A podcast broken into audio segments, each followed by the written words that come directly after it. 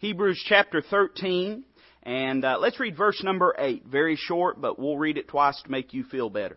The Bible says, Jesus Christ, the same yesterday and today and forever.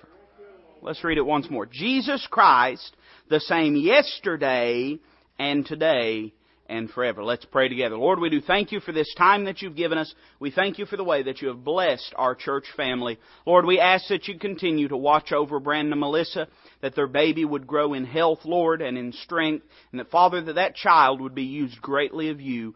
Father, we, we pray for its salvation even right now. Pray for her salvation. Lord, that your hand be upon her. That, Lord, when she comes to an age that her mind is ready and she can understand that your Spirit would convict her and that she'd come to know your Son as her Savior. Lord, I pray that for all of the children of our church. Father, we're just trusting and committing their lives and their souls to you. Father, I pray that you would bless our time now together. We do ask it in Christ's name. Amen. In Hebrews chapter 13, let me say first off that there is a context to Hebrews chapter 13 and verse 8. There's a context to every portion of the Word of God. And that context is important. In fact, as you read through Hebrews chapter 13, one of the things that you'll be struck by is that these Hebrew believers were living in changing times. Let me say that today in America we live in changing times. I'm not going to spend a lot of time talking about any kind of nonsense that's going on today, although we certainly could spend a lot of time talking about that. But let's, let's just suffice it to say that in a changing world, where things seem to shift and change politically, morally, religiously, uh, academically, economically, and on and on we could go, uh, we have an unchanging God. And Jesus Christ is an unchanging God, and He is the Son of God. He's always been, He always will be. As we read this verse, and like I said, I'm going to be short tonight if I can. Uh, I see three things that I want to share with you, and it's very simple. You're to walk away from here and say, hey, even a caveman can do it. Amen? But I want to say, first off, we see in this verse a commentary on the past. Uh, you know, as we read the Word of God, we have certain prisms and glasses that we sort of read it through. Uh, I don't know why it is, but we sort of think of the life of Christ beginning there in Bethlehem. Now, I'm aware that He was incarnate in Bethlehem. But as we read in this verse and in many other portions of the Word of God, we find that He has always existed and He's always been the same.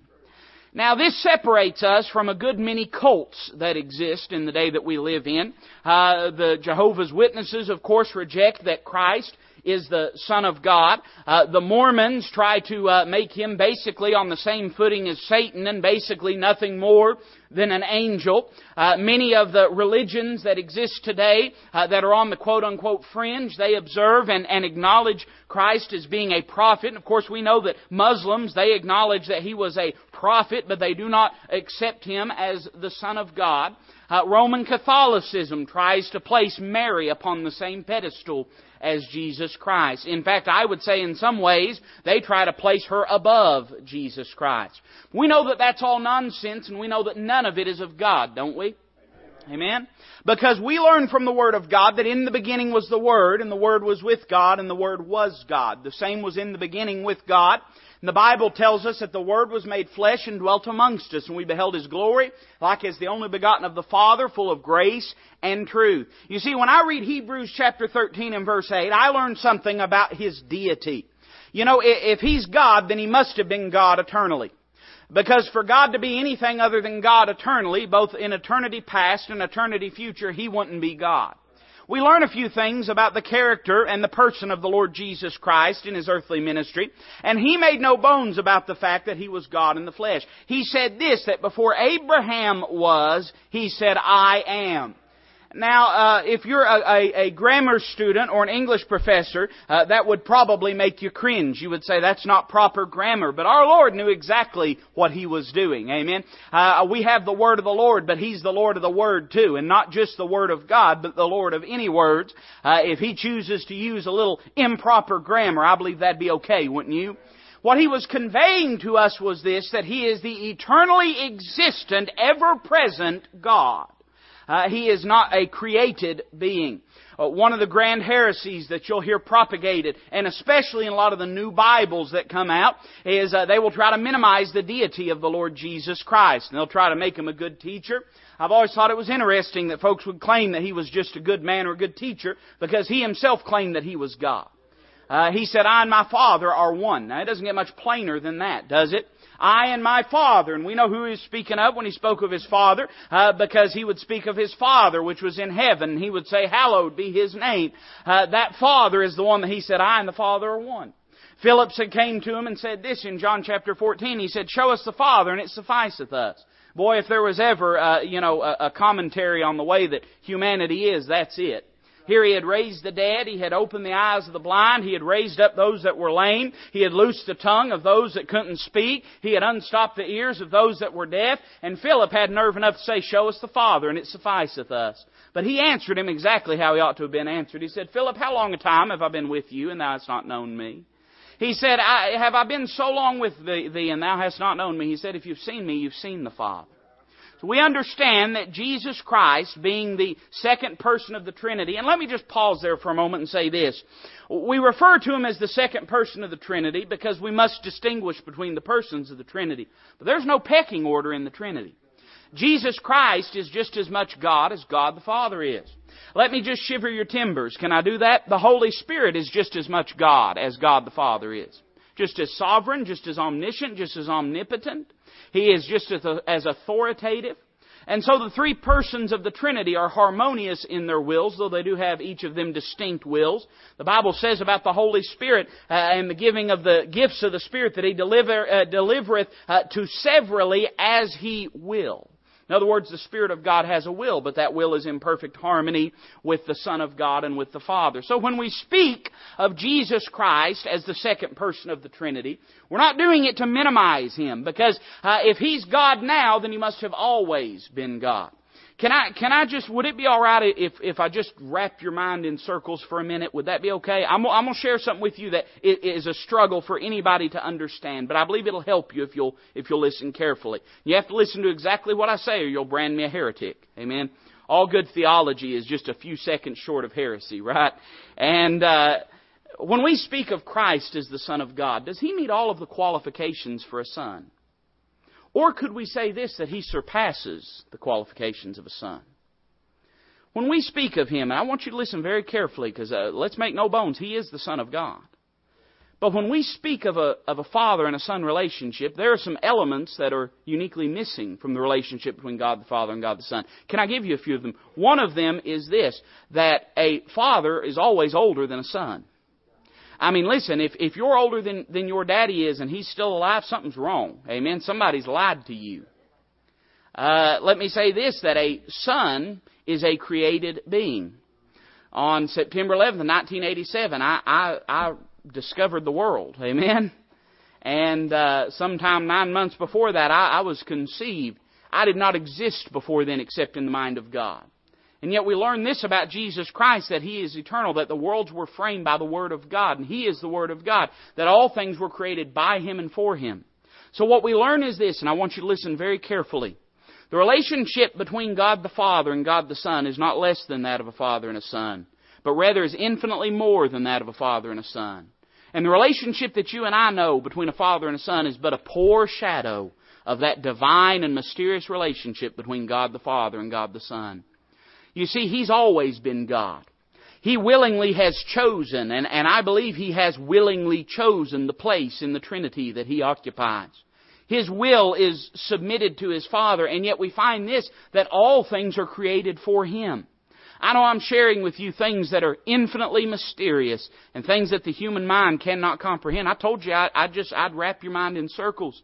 But these things are important to at least attempt to understand. Do you know why? Because it deepens our majesty of Him. To understand or to try to understand the depths of His infinite divine nature. He's not just a prophet. He's not just a teacher. But He's the Son of God and He's God in the flesh. Before He was ever the Son of God, He was still God. Before He was ever God in the flesh, He was still God. He's still as much God today as He's ever been. You see, this verse teaches me something about His deity. Let me say that not only His deity, but it tells me something about His doctrine. Now, I'm going to say a word about dispensationalism in a moment, so hang on tight. That'll be exciting. Amen. Uh, nothing more exciting than dispensationalism, right? I'm just seeing who's a liar out there and who's not. We have this sort of notion sometimes, like the rules have changed in the Word of God as time has progressed.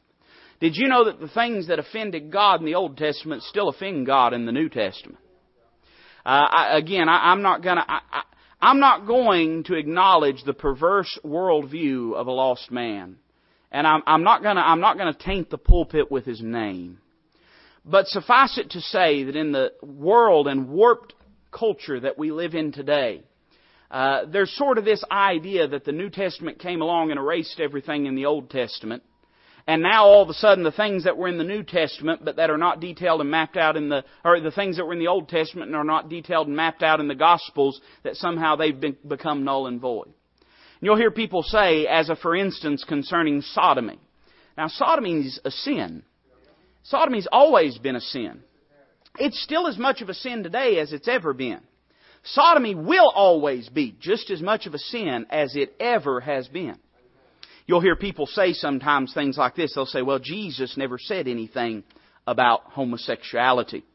Well, let me answer that twofold. Let me say first off that that's true in a sense. But let me say this, that there are certain things that uh, were so culturally taboo at the time when Christ walked the earth that they didn't even have to be addressed. See, the Old Testament, He said, I am not come to destroy the law, but to fulfill it. He didn't come to do away with the law. He came to, uh, to encompass and to fulfill the, the law. He came to be the end of the law to righteousness to everyone that believeth. And people will say, well, Jesus never dealt with those things. Well, is that true? What does the Bible say about it? The Old Testament calls it an abomination. Uh, the Bible says it's a shame. Uh, Sodom and Gomorrah, the very city from which we get the term sodomy, uh, God destroyed it because of its wickedness. Uh, we learn that it was not just, uh, you know, a matter of immorality at large, but if you read the details of the story of Sodom and Gomorrah, uh, literally the men of Sodom sought to lay carnally with the angels that had came to rescue Lot. There's no question that homosexuality is condemned. Sodomy is marked as a sin in the Old Testament. What does the New Testament say about it? You may come here and say, well, you know, preacher, I know all this. Well, you just buckle in. We're going, it's going to get good here in a second. But there's some things we need to say because they need to be said. Amen? There, mm. There's some things we need to say because it needs to be said. We've quit saying it because we thought everybody assumed it. And now you turn on the TV and find out the world's upside down and turned inside out. It's time Christians start being bold about where they stand on things. What does the book of Romans say about it? You say, well, that's not Christ. Well, isn't it? The Word was made flesh and dwelt amongst us. I, I believe it is. Who, who, do you think it was knocked Paul off his high horse on the road to Damascus? Uh, whenever Paul said, uh, Who art thou? He said, I'm Jesus whom thou persecutest. So I'd say that, that Paul was sent by the Lord, wouldn't you? And what does the book of Romans say? The Bible says this, uh, that the wrath of God is revealed from heaven against all ungodliness and unrighteousness of men who hold the truth in unrighteousness. Because that which may be known of God is manifest in them, for God hath showed it unto them. For the invisible things of Him from the creation of the world are clearly seen, being understood by the things that are made, even His eternal power and Godhead, so that they are without excuse. Because that when they knew God, they glorified Him not as God, neither were thankful, but became vain in their imaginations, and their foolish heart was darkened. Professing themselves to be wise, they became fools. You could just mark that down on just about every university in the entire country and change the glory of the uncorruptible God into an image made like to corruptible man and to birds and four-footed beasts and creeping things. Wherefore God also gave them up. By the way, the Bible doesn't say that about uh, just about any other thing except homosexuality. But when they started down that path, the Bible says first off that God gave them up to uncleanness through the lusts of their own hearts, to dishonor their own bodies between themselves. In other words, and he goes on to say this, who changed the truth of God into a lie and worshipped and served the creature more than the Creator, who is blessed forever. Amen. For this God, cause God gave them up unto vile affections. For even their women did change the natural use into that which is against nature. In other words, God says that it's unnatural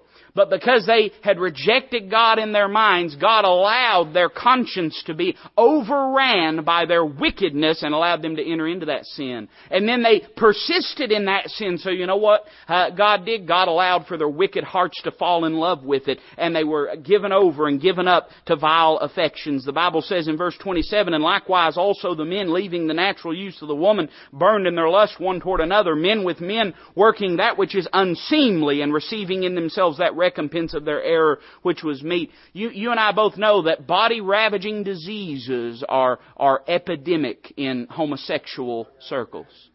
You say, what does it mean when it says uh, that He allowed them to receive in themselves that recompense of their error which was meat? He allowed for sickness and disease and heartache and heartbreak. Alcoholism, drug use, suicide is rampant. Let me tell you something. You go against the Word of God and there's consequences. There's consequences. The Bible says, and even as they did not like to retain God in their knowledge, God gave them over. He gave them up and He gave them up and finally gave them over to a reprobate mind to do those things which are not convenient. Now you say, preacher, what are you carrying on about for this? Because in this society, there's this notion that Jesus Christ, He never judged anybody, right? And uh, He was all soft and meek. All of that hard-nosed stuff, that was Old Testament. You know, that's what people say. They say he won't never judge anyone, yet the Word of God says that uh, the Father judgeth no man, but all judgment is committed unto the Son. Let me tell you something. They have one that judges them. And there's coming a day, He's not coming back. When He comes back in power and in glory, He's not coming as the meek Galilean shepherd. But He's coming with a sword in His uh, hand. He's coming with, with His vesture dipped in blood. He's coming to tread out the winepress of the fierceness and wrath of Almighty God. They're not going to see him like he left. Those of us that know him, it'll be this same Jesus. But those that have rejected him and have held the truth of God in unrighteousness, there's coming a day they'll see him split the eastern sky and he won't be coming back in clouds. He'll be coming with an army. You see, that's the same Jesus. He was the angel of the Lord in the Old Testament. Uh, you look at the character of the angel of the Lord in the Old Testament, you find some unique things. You find that the angel of the Lord in the Old Testament was always armed with a sword. It may be drawn, it may not be drawn, but it was always armed with a sword. We find that it was the angel of the Lord that went through the land slaying those uh, that uh, God had sentenced to death through the sin of uh, David in numbering the people. It was the angel of the Lord that stood in the way uh, and blocked Balaam and would have took his head off if he had just kept coming at him. I'm saying this, we learn something about his doctrine when we consider this verse. The things that offended God in the Old Testament, they still offend God in the New Testament. But then we learned something then about dispensationalism. And I, let me tell you something, we'd spend 10 years if I just parked here, so I'm going to try to be quick. As a dispensationalist, I believe that God dealt with humanity in different ways in different dispensations. But we do learn this, if Jesus Christ was the same yesterday, today, and forever, and that, that transcends dispensational lines, there are certain things about His character that we find crossing trans, uh, dispensational lines. In other words, we understand that God dealt with the Jewish people in the Old Testament, and the means through which He dealt with them was the law. But let me say this, it's always been by faith that we approach unto God. By the works of the law shall no flesh be justified. Abraham was of faith, and the promise that was made to him was made by faith. People say there was no grace in the Old Testament. Noah found grace in the Old Testament. He found grace in the eyes of the Lord. Let me tell you something. Anything that God gives a man that he doesn't deserve, that's grace. That's grace. Repentance. I know I'm echoing. If you was here Monday night, you're getting a double dose. I'm echoing a little bit of what we dealt with Monday night. Uh, but repentance is something that transcends dispensational lines. As long as there's sin, repentance will be the only means of dealing with it. It's the only means. That's the only proper way to deal with sin is to repent of it. If we're unrepentant, then our sins won't be forgiven. At least not in the respect for those that have been saved in our relationship, and certainly for the sinner. If they remain unrepentant in their life and they never look to Christ, they'll die and go to hell. We learn something. We learn that dispensationalism is a valid means of it rightly dividing the Word of truth, and it is. In fact, it's the only right way to interpret the Word of God, is through dispensational means. Uh, but we do understand this, that Jesus Christ was still the same yesterday. Through every dispensation, his heart is still beat for the sinner. Through every dispensation, his, his, his, blood has still boiled at unrighteousness. Through every dispensation, he still loved those that are lost. He, when he came to call the sinners to repentance, that wasn't something that just began in his heart in a moment. God has always loved the lost man and always sought a means to reconcile the lost man unto himself. So we have a commentary on the past. But I want you to notice number two, that we have a comfort for the present. Now, at the time of the writing of the book of Hebrews, they were just, oh, about 50 uh, years or so into uh, the, the AD portion of uh, our calendar keeping, just about 30 or so years removed from the cross of Calvary. But let me say that it's still true today that Jesus Christ is the same today that He's always been. One of the beautiful things about that term today is that it'll still apply tomorrow. Amen? That's a good thing about the promises of God. When God makes one of these today promises, I'll give you for instance concerning salvation in the book of Hebrews, it says today is the day of salvation. I'm glad if the Lord tarries a hundred years from now, if a sinner picks up this old Bible and looks and sees that today is the day of salvation, he can still be born again. Amen. Isn't that a blessing to know that? That word today is something that is uh, relative to wherever we're at and whatever's going on. And the Bible says this about Jesus Christ, the same Christ that is eternally existent, the same one that stepped out of the veil of darkness, that pulled back the curtain of nothing and flung into nothing everything and created all that we see around us, is the same one that saved you and me, the same one that walks with us, the same one that talks with us. That's a comfort for me. Isn't it a comfort for you? It comforts me to know that He still loves the way that He's always loved. Let me tell you something. I, if, it, if it was if I was the Lord, and you just better be glad I'm not, if I was God, the word smite would be in the Bible a lot more. Amen? if I, if I was the Lord, I wouldn't be nearly as patient with me as the Lord is. But it's good to know that no matter what today I face, and you face some tough todays when you walk this earth. We were in the hospital yesterday, and I, I was visiting Richard's brother.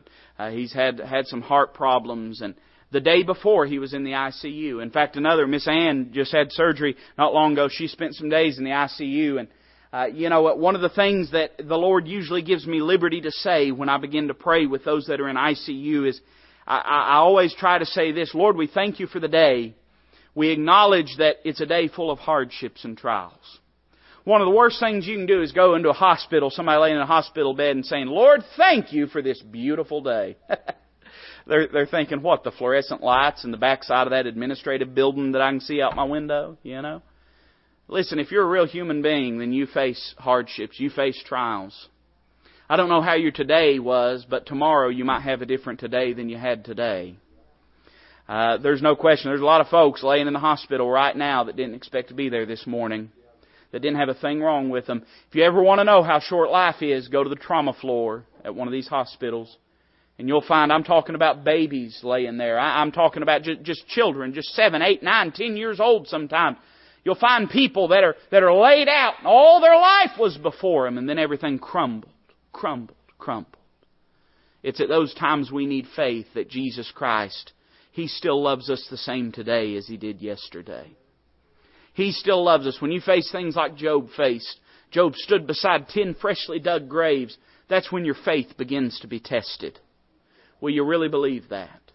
I'm glad that He still loves us today as He's always loved us. I'll probably mess up before the night is done. I may mess up tomorrow. I'll probably mess up the day after that, but no matter how bad I mess up, He'll still love me then like He loves me now. You know one of the most beautiful portions in the entire Word of God, one of the most beautiful verses just a chapter back in uh, chapter number 12 where the Word of God says this in verse 2, looking unto Jesus, the author and then what? The finisher of our faith.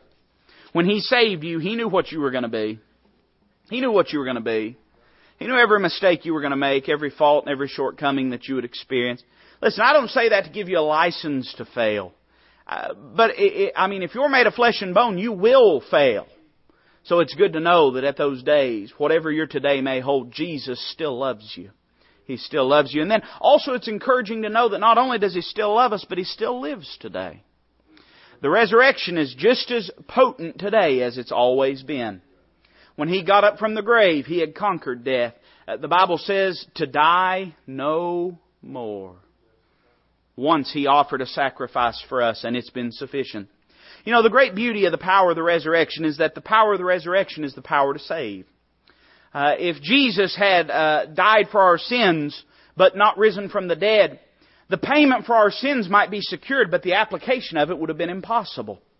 Because the only means for accepting the, the salvation of the Lord Jesus Christ is through effectual faith in His person. You see, if He didn't raise from the dead, we'd have no mediator. Our prayers wouldn't get above this drop tile ceiling if we didn't have a risen Savior. But The Bible tells us that He's risen and seated at the right hand of the Father, and He ever liveth to make intercession for you and I. It's good to know Jesus is still alive today. Now you say, well, of course, preacher, that's common. Everybody knows that. Well, do we? Sometimes when we when we get discouraged, I, I, you, I don't know. You may never get discouraged. I do sometimes. Uh, sometimes I, I, I mean that that black dog follows me, and sometimes I get discouraged, and, and and it gets difficult, and sometimes you just get the notion that that the whole world is just going down the tube, and God's forgotten about everyone, and you ask like the psalmist did, why do the heathen rage, and the people imagine a vain thing? Seems like everything crumbles around you. The devil in those moments will creep up beside you and say, I told you he's dead. I told you he was dead. If he was alive, he wouldn't let this happen. One of the surefire ways to get comfort when the devil speaks to you is just to remember that he's a liar from the beginning and the father of lies. Anything that he tells you, you can just go ahead and count on the opposite of it. And sometimes in the world, by the way, has the same mentality that Christ is dead. Christianity is just a religion like all the rest. And yet we find this, that our religion is built not upon dead dogma, from many, many moons ago, but upon the saving power of the Lord Jesus Christ and His ability to transform those that are ensnared in the darkness of sin. He's still just as powerful today. If you've got lost loved ones, and I do, and I bet you do too, it's good to know that Jesus still lives and He's still in the saving business. Still in the saving business. He's still alive today times when we need to get a hold of God and we need to grab hold of the horns of the altar, it's good to know that Jesus is still alive no matter what your today is. We see that uh, in this passage a comfort for the present, and then you don't seem too excited, so I'll just give you the last one close. Amen. The Bible says Jesus Christ the same yesterday and today and what? Forever. We see a confidence for that which is prospective. In other words, we have a confidence for the future. There's not a person in here that knows what tomorrow is going to hold for them. You have plans. I have plans. The best laid plans, you know. We all have plans. God taught me some important lessons in life when He just jerked the rug out from under me. And sometimes the Lord allows that to happen. We've got all these plans for the future and we know how everything's going to go. When I was a youth pastor and I, I deal with young people, young people are funny. They, they want to know everything. Uh, that's why when they get to be teenagers, they think they do know everything, you know. But they want to know everything, and they talk to me about how to find the person I was going to marry, or they were going to marry. Not the person I was going to marry. I already had her picked out, but but the person they were going to marry, and and where they were going to work, and and the house they were going to buy, all these things. They wanted everything figured out. Let me tell you something. You've got something far better than the best laid plans. You have a God that reigns yesterday, He reigns today, and He'll reign tomorrow. He's still on the throne. Now, if that don't mean much to you, that's fine. You just you just sit there and let it bounce off you. But there's some people in this room, I promise you that they need that. Because sometimes when life just spins out of control, you've got to have an anchor point. The Hebrew writer said we have a sure anchor of the soul, steadfast. Sometimes you look at, at the end of the month and you've got more month than you have paycheck left. You don't know what's going to happen. It's good to know that he, He's going to be on the throne for the rest of the month, isn't it? He's going to be on the throne for the rest of the month. Man, you're facing a hospital bed. That's scary. I don't care who you are. That's scary. The only people that ain't scared of hospital beds is those that ain't been in them. That's scary. I don't care. You know, I mean, people. It's funny. People will have surgery, and uh, you know, you can tell the veterans. You know, they got the battle scars, and they've had all kinds of stuff done. And I, I don't know. Maybe you just get used to it, but you can tell somebody that's having surgery for the very first time. It don't matter what's happened. I mean, they might be getting like local anesthetic, like like they're going to numb the area with an ice cube and and and lance a boil. But if they tell you you're going to have surgery, it's scary. It's scary. It's good to know that the Lord's still going to be on the throne in the midst of that, that trial and that hardship and that sickness. I go in and out of hospitals weekly, weekly. And you face people that have, that they live, they've got fear in their eyes, they don't know what's going to happen. It could just as easily go one way as it could go the other way. The only comfort in days like that is to understand that He's still got it all in hand. And He's still reigning on the throne. Well, 2016's coming up, and it don't look good. You don't have to believe that, but that's my opinion. I don't care which wing of the of the bird goes in. I mean, it, it, they're both attached to the same bird, and she's fallen. She's fallen. But you know, Jesus is still going to reign in 2016. It's still going to reign. The Lord sets up rulers, and He takes rulers down. He still intends on reigning. We, we worry all the time, and I'm, I'm just like you. I worry. I mean, I, I worry all the time. There's things that bother me. There's things that concern me. I look at this world and just scratch my head sometimes. You ever had one of those days where you just want to get rid of everything, go live in the woods? I have those days, and I'm sure you do too. And you just wonder how God could be upon His throne. Listen to what the psalmist said about it. We read just a little bit about it a second ago, but I, man, this is just too good. I, it's a Wednesday night. That's okay, right? It's a Wednesday night. I, if it don't help you, it'll help me, and we'll just count that a favor, okay? Listen to what the psalmist says in Psalms chapter 2. Why do the heathen rage and the people imagine a vain thing? The kings of the earth set themselves and the rulers take counsel together against the Lord and against His anointed, saying, Let us break their bands asunder and cast away their cords from us. Now, if you ever had a glimpse of what modern politics looks like, it's right there in Psalms chapter 2. Man, it seems like every new law that comes out, the design of it is to unravel something of our biblical foundation and framework and fabric in this country. And it's almost as though there is the systematic dismantling of all that is Christian from our society. Anything that can be associated with the Word of God is immediately attacked. And immediately that attack is supported. Man, they've got the best plans. I mean, they're going to legislate Christ right out of this country, aren't they? I wonder what it looks like in heaven when that happens. You ever wonder that? You ever wonder if heaven gets worried about that? You ever wonder if, like, you know, they get kind of nervous up in heaven? Well, it, in fact, it tells us. Look at verse 4. It says, He that sitteth in the heavens shall laugh. The Lord shall have them in derision.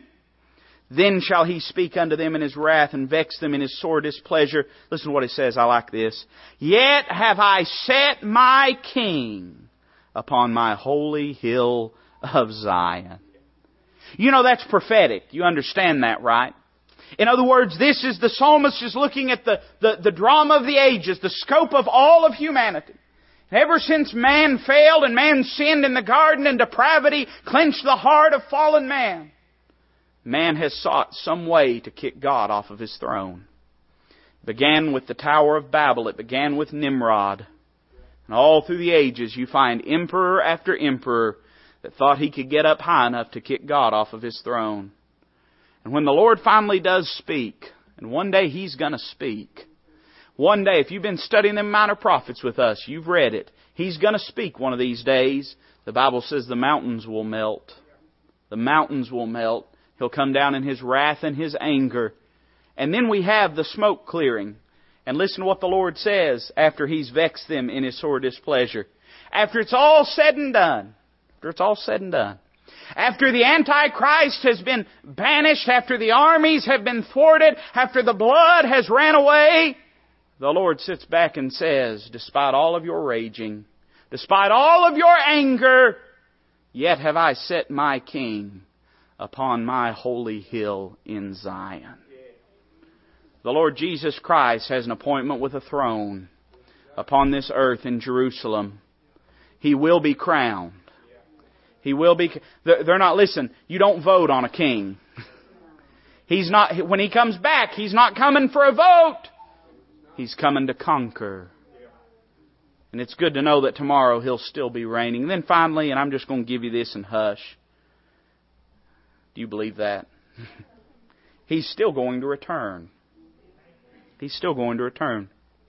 The promise was given. They said this, Why gaze ye steadfastly up into heaven, ye men of Galilee? They said, This same Jesus, this same Jesus. We're just one day closer to the soon coming of the Lord Jesus Christ. He's not changed his mind about it. It's still settled. He's still coming. We don't know when that'll happen. Anybody that tells you they know when it's going to happen, they've lied to you. If the Son doesn't know, and that's what the Gospels say, right? That not even the Son knows. That the angels of heaven don't know, and not even the Son knows. If the Son doesn't know, the Scripture doesn't say. Because God the Son and God the Scripture are synonymous. You understand? The Word of God and the Son of God. But He's still coming back. Things look pretty ripe for it, but I don't know when it'll be. But I know this, that you'll hear people say the only thing sure in this world is death and taxes. Well, that's not true. About half this country don't pay taxes. And I'm looking forward one day to beating death. I hope to. I may not be. I may not be part of that generation, or my generation may make it, but some angry Baptist may shoot me in a church parking lot. But one way or the other, I'm going to Him. I, I hope to meet Him through the upper taker, not through the undertaker. Because I know, I know, I know that Jesus is coming soon. Isn't it good to know He's the same today, yesterday, and He'll be the same tomorrow?